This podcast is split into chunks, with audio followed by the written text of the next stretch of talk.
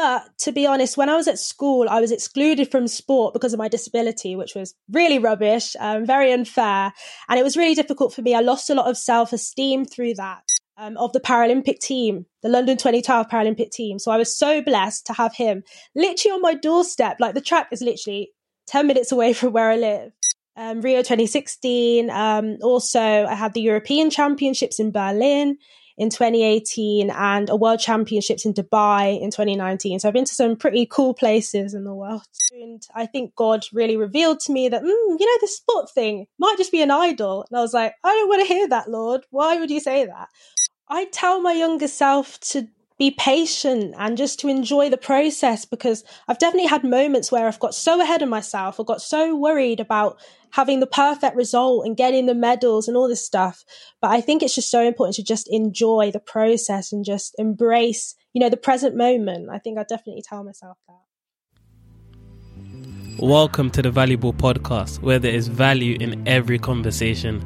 I'm your host, Victor Sasanya, and today I am joined with Kare Adenegan, a highly valued athlete, two-time Paralympian, silver and bronze medalist. In this episode, Kare walks us through what it takes to compete in two Paralympic Games before the age of twenty-one, as well as how to make your mark wherever you go. So how did you feel when you got accepted into Warwick University? I was so happy. Warwick was my first choice university. You know, the fact that they've got such amazing sports facilities, and also just, it just seemed like a great place to be. So yeah, it was amazing. Yes, yes. I remember actually briefly speaking to you on Instagram. Um, I'm not sure if you remember. And one of the first questions I asked you was, how are you going to balance training competitions with university? So it's nearly three years ago since I asked that question. So have you managed to find that balance? It's been difficult, to be honest. I think obviously every single year of university, the workload's increased. So in many ways it has been hard, but I think I've had to just be really disciplined and just have a really good schedule for each day. And it has made it a lot more possible. Did you feel like attending Warwick University has been what you expected? To be honest, I think it's been better than what I expected, just in terms of having a good balance, like I said, in terms of sport and in terms of academics. But also, I feel like Warwick's just quite a chilled place as well. You know, I've got to know a lot of really great people. So it's definitely been, yeah, it's been a really great experience. So does Warwick support you at all as a student athlete? Yeah, so I'm actually a Warwick sports scholar. So it is pretty cool. I get free access to the gym, which is amazing because the gym subscription is quite expensive. So I'm quite happy to get that for free. Um, and they also give me academic support. So what they do is they're able to speak to, you know, like my personal tutor if I need any help in terms of maybe extensions. So for example, I had a World Championships in twenty nineteen at the beginning of first year, and through the sports scholarship, they were able to support me in terms of making sure that I got my work done while I was away. And how does one go about applying for a sports scholarship? Did you get that prior to joining the university, or did you sort of apply during your time here? Yeah, so it's actually before I started at Warwick, I heard about the sports scholarship from one of the open days. So you can basically apply online, and then the application form um, usually you put in at the beginning of September, or kind of end of October to beginning of September. And then within a couple of weeks, you get a reply back, and then there's an induction day and all that kind of stuff. So yeah, it's like an online process. And does the scholarship include sort of bursary payments or income, or is it just sort of free gym membership? There's also bursary um, income. So it depends on your level. So there's different levels. There's gold, silver and bronze levels. And I think there might be a level below that. And then depending on your level, you're able to also have um, a bursary, so some money to go towards any sports-related, um, you know, sports-related costs that you might have. What do you study at Warwick University? I study history. And how's it been studying that? It's been so interesting studying history. You know, I was really passionate about history before I came to Warwick, but with Warwick, there's so many different aspects of history that we're actually allowed to study. So I've learned a lot about Black history, and that's something that I'm really interested in, and something that I haven't been able to learn about before. So I've really been um, enjoying just the diversity of the things that we're able to study here. You said that you're into history before you came to university. So is that a subject you studied whilst at sixth form or college, or how did you get into history? So I studied history for G C S E and then also continued history during A-levels um, as well.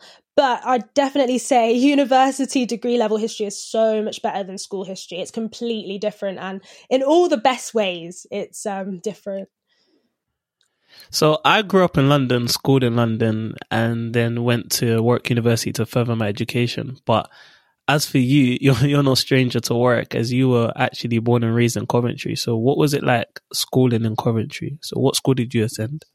So I went to a school called um, Bablake School in Coventry, and my school was so supportive of my sport, but also they were quite a um, academic school um, as well. So it meant that I was definitely pushed academically, and they supported me a lot, you know, for that that university process of application as well. I found out that Bablake was, or Bablake should I say, is a very, very old school. So they're founded in the fourteenth century. So um, attending that school, do you think they also helped you with your sport? Or how did you get into sport in the first place? Was athletics the first thing you sort of thought about, or did you venture into any, any other sports?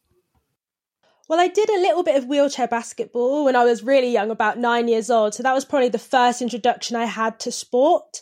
But to be honest, when I was at school, I was excluded from sport because of my disability, which was really rubbish, um, very unfair. And it was really difficult for me. I lost a lot of self-esteem through that. And then I watched the London twenty twelve Paralympic Games, and that's when everything really turned for me, because I saw people with disabilities, you know, doing elite sport and crowded stadiums and everything. And it just really inspired me to get involved in athletics.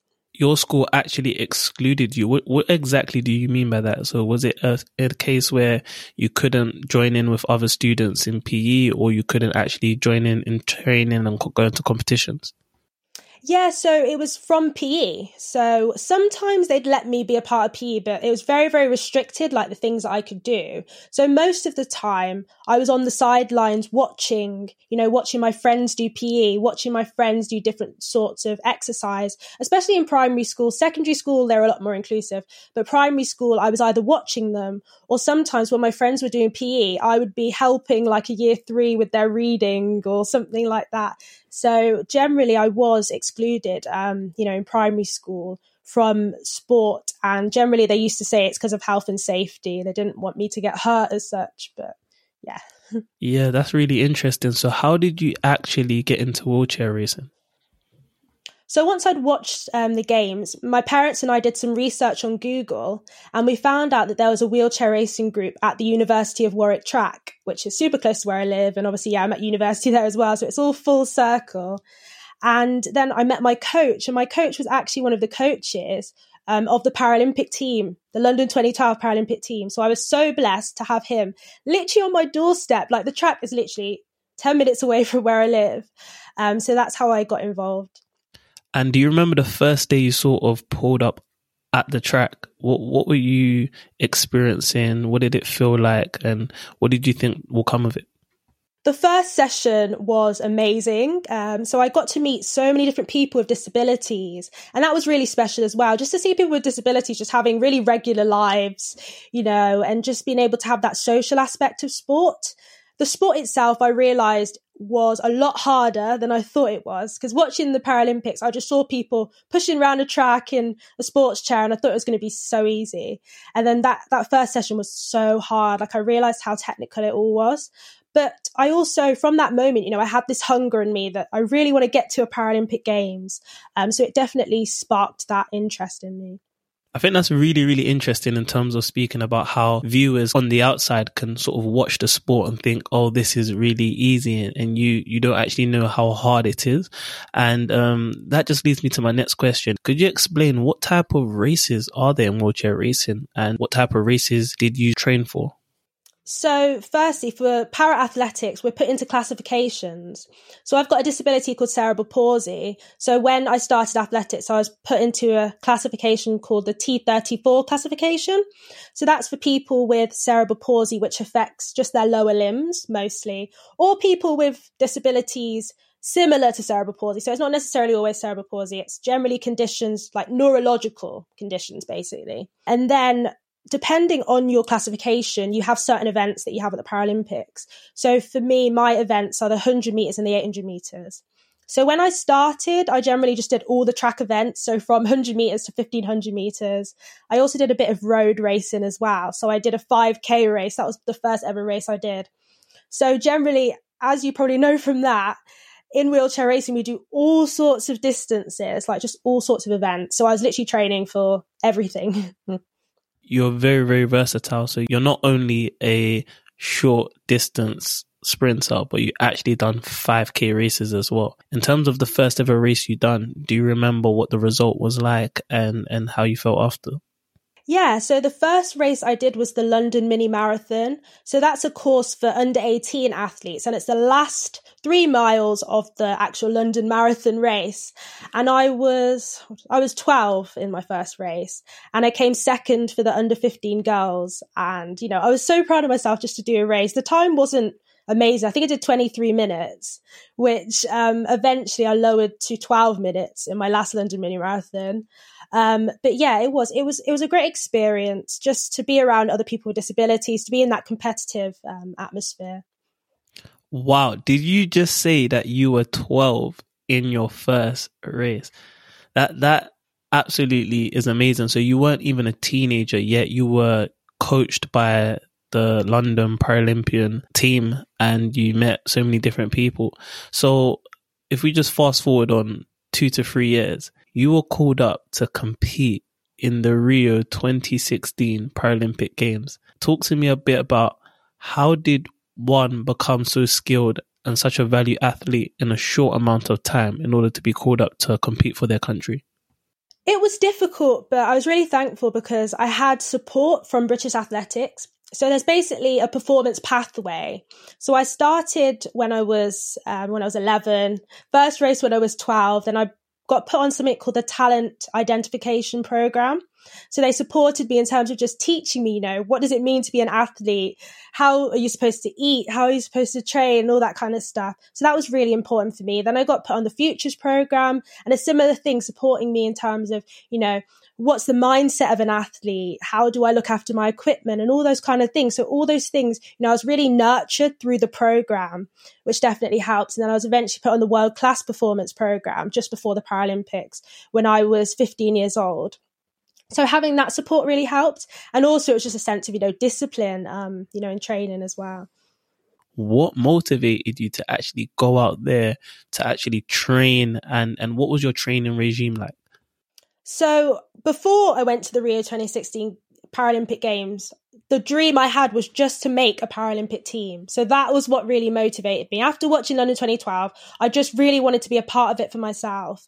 And then my training regime then wasn't too um, too crazy at all, to be honest, because I was only thirteen, fourteen, fifteen years old, you know, the first couple of years before the Paralympic Games. I was going to the gym maybe once a week, having three track sessions a week, trying to make sure that I was recovering well as well, because at that age, obviously, I wasn't trying to lift too many weights or get injured. Um, so it was just about maintaining form and just getting faster each year. And how many days did you train a week? So I trained about four to five days a week at that point. Were they intense training sessions? Were they one hour? How, how long would they last for? So track sessions would be around an hour and a half, and then a gym session would be around an hour. So four to five times a week, you're training, but you're also attending school. So talk to me a bit about that balance. Did you always train in the evenings? Did you ever train in the mornings? So when I was at secondary school, I would train generally in the evenings. So that generally worked a lot well, you know, a lot easier with school. So what would usually happen is a full day of school, I'd try and get as much homework as I could get done before training. And then sometimes I had to do some homework after training as well. What was it like sort of going to training after you finished school? Did you actually have any friends um, that went with you to training? Did you have to just make friends at the club? Or what, talk to me a bit about that sort of process in terms of going from one environment into the other. Um, it took a while. I think I had to obviously make friends where I was training as well. Um, and also my club, there's kind of a variety of ages. ages of people that actually do wheelchair racing. So the oldest person in the group was about fifty years old, the youngest person being eight years old. So it was kind of, it's definitely like a family environment that we had in training, and we still do. Um, so it was just great to feel a part of a community. Um, so I definitely felt like even after a day of school, I could go to training and we just had that real family vibe.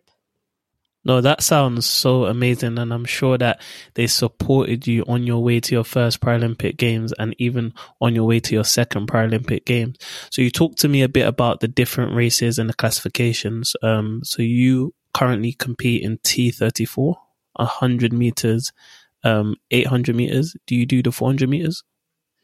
So we used to do the four hundred meters, but the four hundred meters got taken out of the Paralympics. So I do it nationally, but not internationally. And the fact that you actually compete nationally and internationally already um, tells about how great you are in the sport. So um, can you talk to me about the competitions you've competed and what's sort of been the best highlight in any of your races? So my first time wearing a G B vest was at the World Junior Championships in twenty fourteen. So that was a huge highlight, just being able to represent the country. Um, and then I also had my first senior World Championships in twenty fifteen, and that was in Doha, Qatar, which is a really lovely place. Um, Rio twenty sixteen. Um, also, I had the European Championships in Berlin in twenty eighteen and a World Championships in Dubai in twenty nineteen. So I've been to some pretty cool places in the world. More places than I've ever been. And um, what's it like? Do you do you make friends abroad? What's the, what's it like experiencing different cultures? It's really fun. You know, I actually really enjoy the travel aspect of competing, just being able to, yeah, explore different places in terms of culture, in terms of visiting museums. As a historian, I get quite excited about museums. So um, that was always fun. But also just getting to know, yeah, getting to know athletes from different countries and speaking. I always kind of try and practice languages as well, a bit of French, a bit of, yeah, I try and I try and pretend as if I can speak languages as well when I go away and meet people. But yeah, I think, again, we just feel like a massive family, the Paralympic family, even just meeting people who do different sports and from different nations. So yeah, it's really exciting. And I guess, how do you stay disciplined? For somebody who competes at such a high level as yourself, I'm sure it requires some sort of sacrifice. Um, so how do you actually stay disciplined? Because I'm sure that there's some listeners who are really inspired by what you do, what you've done, but they wonder, what is Kare's method? What's her process? What's her system like in order to remain disciplined to get the results that she's getting? Yeah, I mean, discipline is obviously really important. I think practically the best thing I can say is really to have a plan and write it down. So I make sure pretty much every single day I write down exactly what I need to do. I literally write down when I'm going to get up, when I'm going to eat breakfast, when I'm going to work, when I'm going to train. I write everything down, and I think that helps me to stay disciplined, because I love being able to tick something off and say, yeah, I actually did train today. You know, I actually did decide to read a bit for my dissertation or for my essay. So yeah, it's definitely about actually keeping yourself accountable. And I think that really helps in terms of having self-discipline. So do you practically physically write down these things as in pen and paper, or do you use some sort of app? I'm definitely a pen and paper type of person. I like buying fancy, you know, fancy journals and diaries and kind of writing everything down. And what happens when you write something down or you plan your day, you look at it and you just don't want to do it? Is there ever a time that you just don't want to go to training? How do you overcome that? Yeah, definitely. I have a lot of those days. Um, and I think especially, even though we want to achieve our big goals, I'd say that when you achieve your big goals, it actually becomes harder to have that motivation, because it's like, I've done it now, so why should I carry on training or whatever? So sometimes I have those days where I look and I'm like, oh, I really just can't be bothered to train. Um, but then I remember why I do it. And I think your why has to be a bit more than, oh, you know, I want to go to the Paralympic Games, I want to win a medal. Sometimes your why has to be for the enjoyment of it. So sometimes I look at the list and I'm like, you know what, I'm going training because I'm going to enjoy it and I'm going to have fun. And that also motivates me. That's so important. You literally touched on the why, the purpose behind what we actually do. And you briefly mentioned that your why is because you're going to enjoy it. So is there any other reason, or why should I say, behind the fact that you actually train four to five times a day, you stay disciplined, you stay motivated? What, what's sort of driving you? I think also the fact that I want to have an impact greater than just me kind of winning medals and representing my country. You know, I want to be able to inspire young people, especially young Black and Asian disabled people, because sadly we're not really represented in Paralympic sport. So a lot of what I do is just the fact that I want to be on the teams, I want to be visible, I want to inspire and just encourage people to have a go at para sport. No, that's really, really powerful. And I think it's actually important that you continue to do that, because when I see you, you sort of like an introduction to the sport for me, because I'll be honest, I never really watched para athletics before. And um, when I saw you on that track, when I saw you, you know, in Tokyo, literally competing against the world's best, like, and, and getting that silver medal, it was so, so inspiring. So um, more on that note of creating impact, I noticed that you do quite a lot of public speaking. Talk to me about the public speaking you do, some of the organizations you've spoken at, the individuals you speak to. Yeah, I mean, to be honest, the public speaking thing kind of happened almost naturally just because of being a part of the sport. People wanted to hear about my story. People want to know, oh, how do you get into sport and and things like that. So I took those opportunities. Generally, it tends to be kind of charity events for sports charities, for example, Sports Aid. Um, I've done events with them. Um, one of my sponsors is B P, and they're um, obviously yeah, British Petroleum, and they're a sponsor for the Paralympic Games. So I've been quite fortunate to do events for them. Um, also, I generally speak at schools and at youth clubs and that kind of thing. So generally trying to encourage young people, but also trying to encourage people to raise money um, for Paralympic sport as well. That's so powerful. And what would you recommend, or what advice would you give to somebody who's listening who wants to get into public speaking and is quite shy, or they don't exactly know where to get started? I think it's just really important to think about what you're passionate about and just talk about it, you know, whether it's online or whatever platform works for you, and also take opportunities as well. You know, I'd say that even though I do talk quite a lot, I'm not necessarily the most, I wouldn't say I'm the most confident public speaker. It doesn't mean that I'm still building and, and still trying to develop as a skill. So I think, yeah, it's just about taking opportunities to just chat to your friends, or um, to have opportunities to talk, whether it might be in a society, at university or in college, or yeah, just build it up gradually, I'd say. No, I think you're a phenomenal speaker. I've I've seen a lot of different interviews and a lot of different um, engagements that you've been speaking at. And is there any sort of practical tips you'll give somebody in terms of improving? Have you had a coach or mentor? Have you used any sort of applications or? To be honest, I haven't. Like I would probably, I'm definitely going to think about trying to Um, yeah, obviously develop that skill and maybe get some um, professional support for it. But I'd say personally, as I've said before, practice. I think really practicing helps, and eventually you just become more confident talking about your story and talking about the things that you enjoy. Again, so you're valued by lots of organizations, including sponsors. So talk to me about sponsorship. How does um, a Paralympian get sponsored? Um, are you allowed to have more than one sponsor? And what does that sponsorship entail? Yeah, sponsorship is always really exciting, and it's so important for para athletes because we don't necessarily get those opportunities to support or work for, you know, big brands. Generally, Olympians, able-bodied people generally get those um, types of opportunities. For me personally, I have an agent. So my agent is the one who kind of goes looking for people, or just trying to almost pitch me to organizations to see who's interested in supporting me as, as an athlete. But also it's not just about me kind of selling myself. There's also a lot of benefits that I get from being sponsored, whether that's financial su- support because para sport is very expensive, or whether it's just opportunities to be on a greater platform.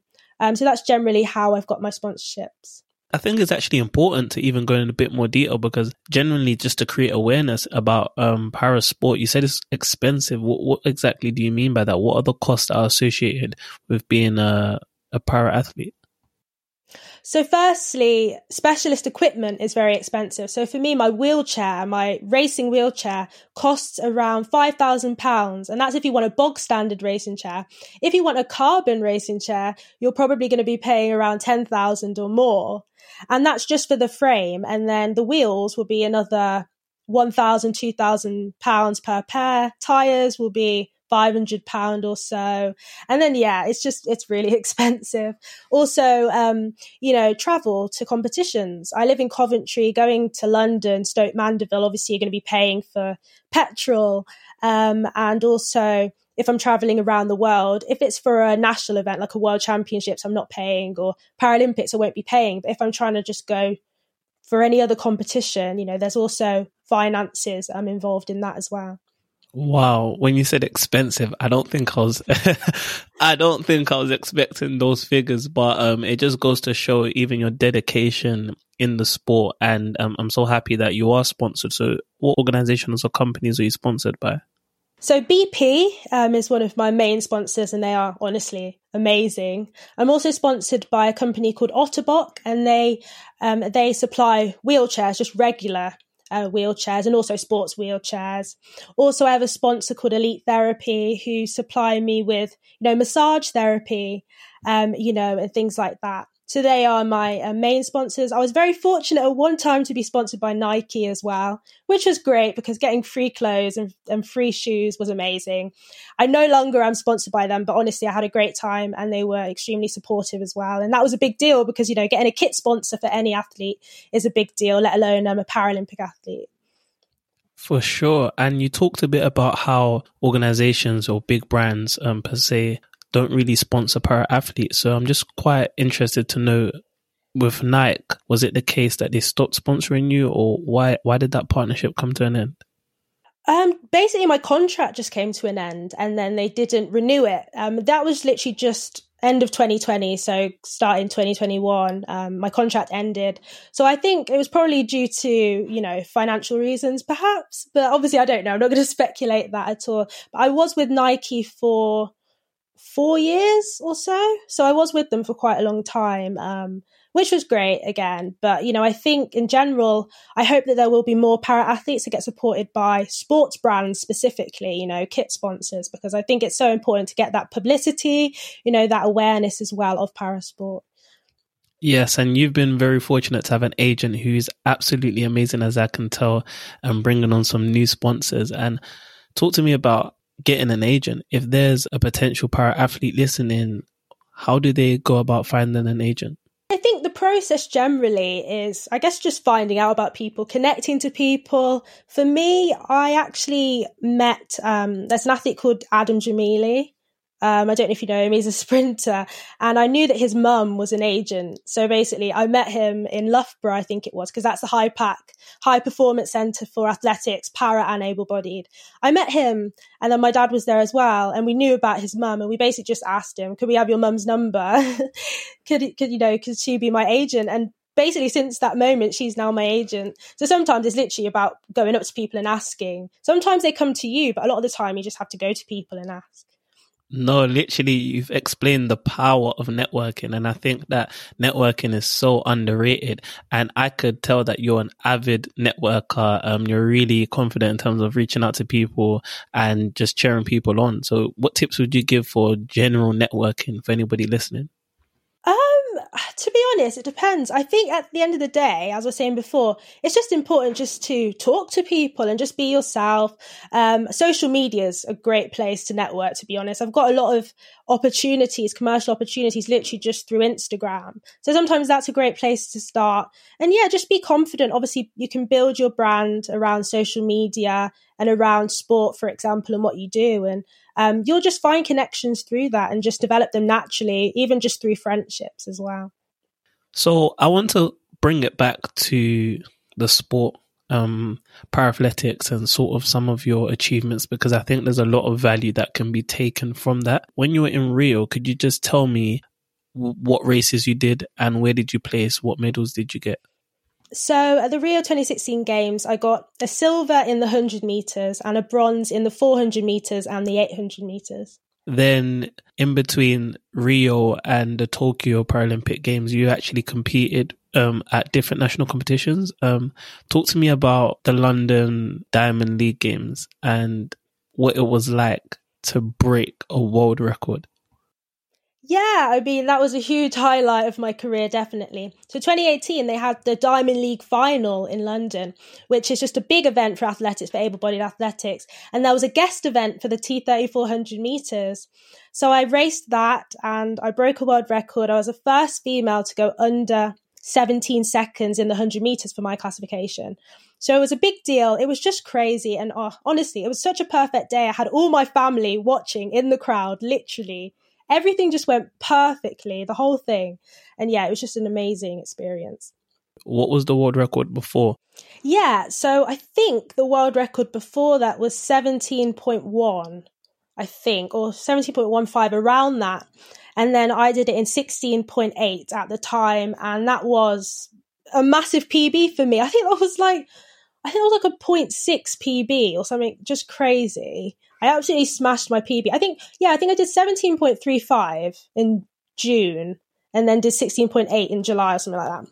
Then you went to Tokyo, um, Tokyo twenty twenty in twenty twenty-one, of course, because of the pandemic, but we won't talk about that. Um, what was your time in Tokyo twenty twenty? So my time in Tokyo twenty twenty was not as quick as the world record. I did seventeen point oh three, I think. Or was it? Yeah, something like that. I can't remember. It was something like that. It was a seventeen. Um, and I got a silver medal. Um, but before that, the world record I broke in twenty eighteen had been broken. So I uh, broken again. So I knew that, you know, it was going to be a very close race. Um, and yeah, I mean, I, that's the nature of sport. You know, records are made to be broken. Um, but nonetheless, um, Tokyo was a great experience.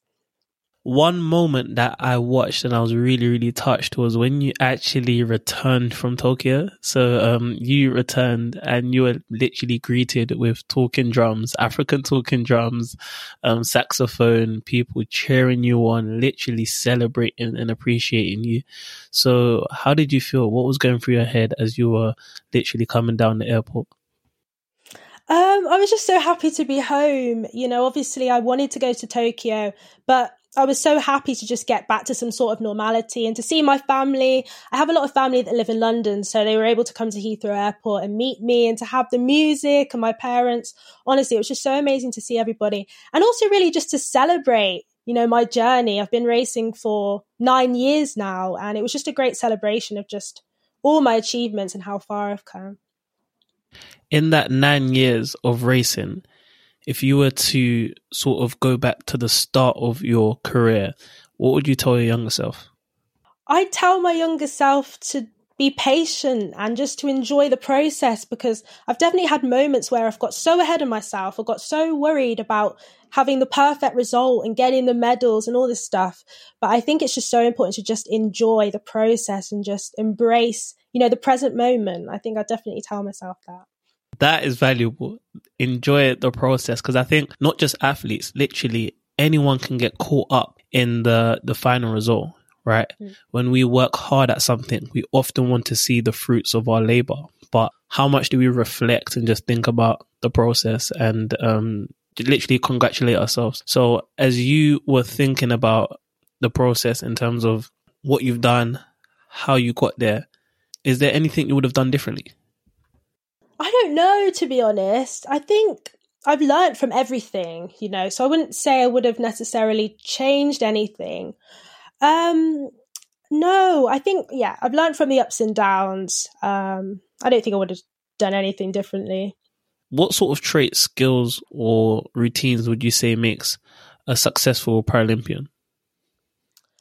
I think organisation, being really organised is a really important trait. In terms of organising your time, as I've mentioned before, in terms of having structure and deciding what you're going to achieve each day, setting goals as well is quite an important habit that a lot of Paralympians have. Just having that vision for the future in terms of what you want to achieve and how that kind of manifests in different ways in terms of what you want to achieve, in terms of numbers, what times you want to achieve, what medals you want to um, win, um, and even just simple things like, okay, how am I going to improve in the gym? And I think it's just about being very meticulous about things. Paralympians and Olympians are generally just very meticulous, very controlling in some ways in terms of their time and and in terms of what they want to achieve.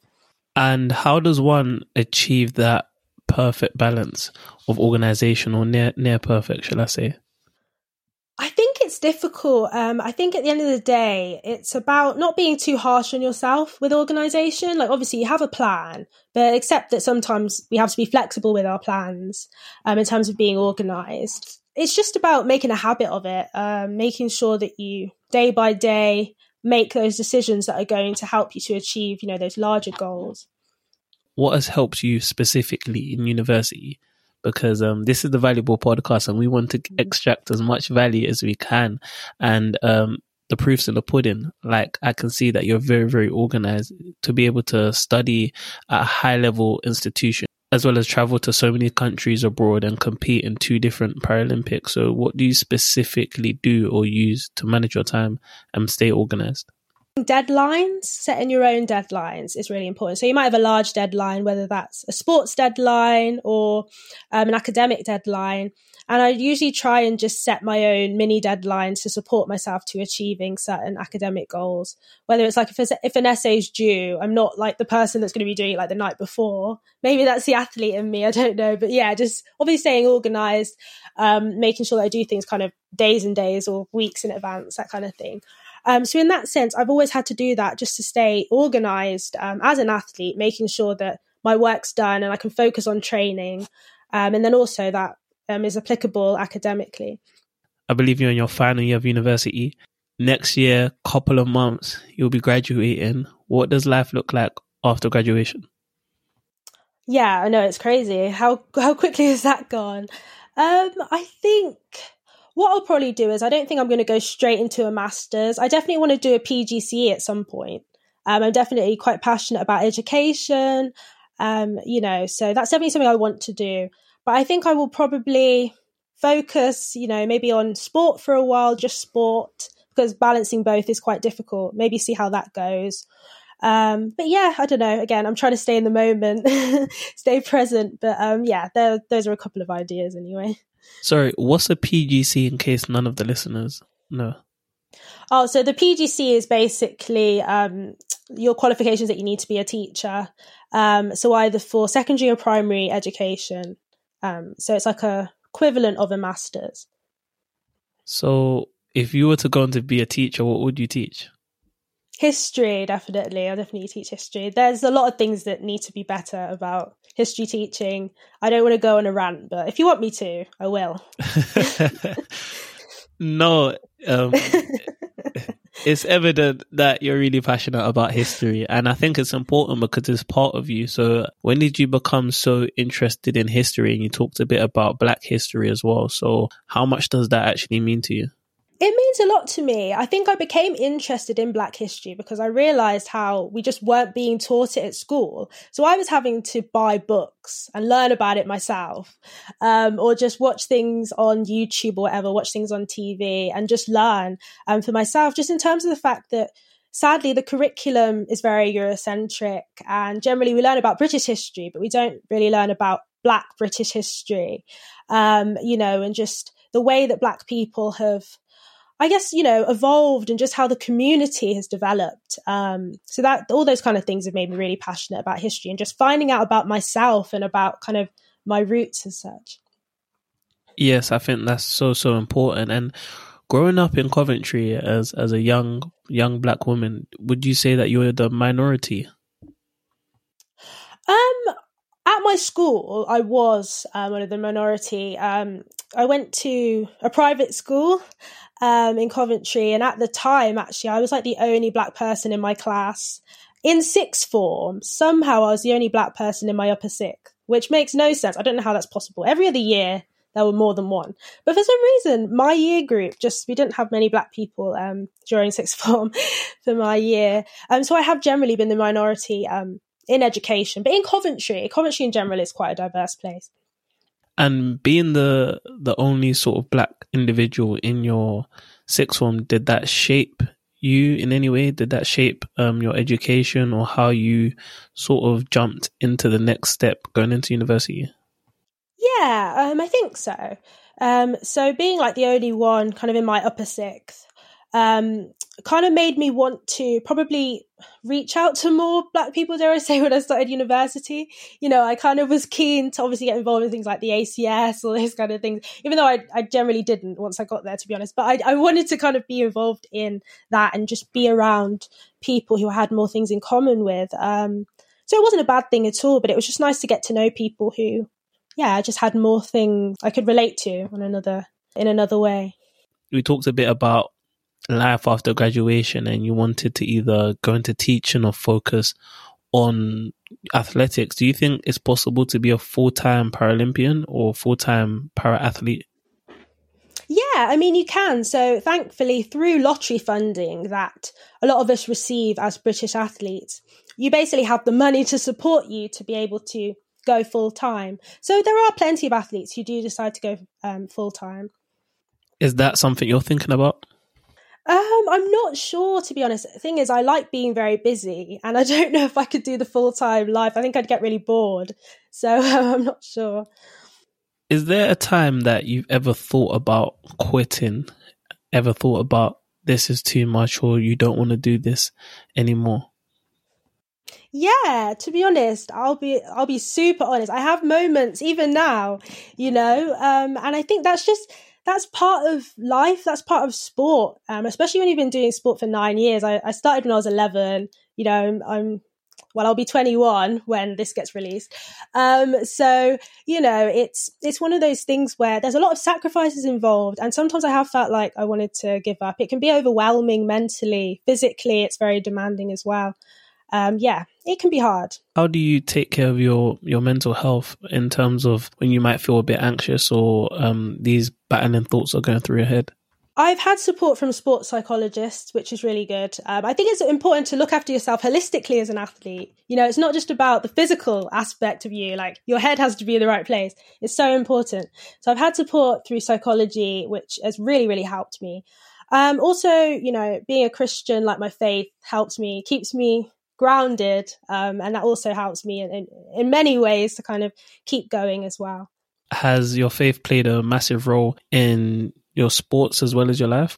Yeah, definitely. I think my faith has helped me in terms of knowing my identity. And obviously, I know I've been talking about value. I think my faith helps me in terms of knowing my value outside of, you know, my career, because I think when you're an athlete or when you're kind of in whatever sort of sphere you're in, sometimes your identity can get so attached to what you do that you kind of lose who you are. And I've had moments like that for sure. But I feel like definitely in twenty twenty, when the Paralympics was postponed, I think God really revealed to me that, mm, you know, this sport thing might just be an idol. And I was like, I don't want to hear that, Lord. Why would you say that? But actually, I needed to hear that. So now I'm definitely in a better place, um, you know, with my identity. And in that sense, sport has been really great. It's been a blessing, but also I think, um, you know, it's important to know who you are outside of sport. Wow, I think that is so, so important. And if you're listening, please do not overlook that. I think that process of being attached to like a status, for example, some people mm. are attached to their career. They're, they're not really valued or they're not really known outside of that. So if this person's an accountant, they're an accountant. If they're a dancer, they're a dancer. If they're an athlete, they're an athlete. But who are you behind that? It's so inspiring listening to you that you know that you're valued and you know that you have a purpose. Why? Because sort of God's created you and um, you're much more than a Paralympian. Hmm. So um, that's really inspiring. In the next one to three years, could you sort of give me an outlook of where you'd like to be? Well, we've got the Commonwealth Games um, in Birmingham in twenty twenty-two. So that's a huge event. Obviously, that's um, an integrated event. So you've got able-bodied athletes, para-athletes all together. So that's going to be really exciting. That's definitely a short-term goal. Uh, I definitely want to go into teaching. So maybe in the next three years, I'll be like teaching history somewhere. And uh, so that would be also quite fun. And what about twenty twenty-four Paris? Is that something that's crossed your mind? Yes, it has. Um, I definitely take things like season by season. We'll see how it goes. Obviously, it would be great um, to go to a third Paralympic Games. That would be crazy because I'll be I'll be twenty-three and I would have gone to three Paralympic Games, which I think is quite impressive. So yeah, year by year. Um, but yeah, it'll be it'll be fun. Absolutely. No, Kare, this has been such a value-filled conversation, and I'm so happy that you've joined me today on the Valuable Podcast. So just to close off, where can they find you? Where can they support you? Where can they follow you for more information and also to just see your story unfold? My main socials are Instagram at Kare Adenegan and then Twitter at Adenegan K. So they are generally where I'm quite active, and you can follow uh, my progress at uni and also on the track. Thank you so much, and I wish you the very best at university, as we are literally in this together. Thank you for listening. If you like this episode, please leave a review on Apple Podcasts and follow us on social media at Valuable Podcast. Last but not least, for exclusive detailed content, sign up for the weekly newsletter at w w w dot valuable podcast dot com. Remember, increase the value you provide and you'll rise in due time.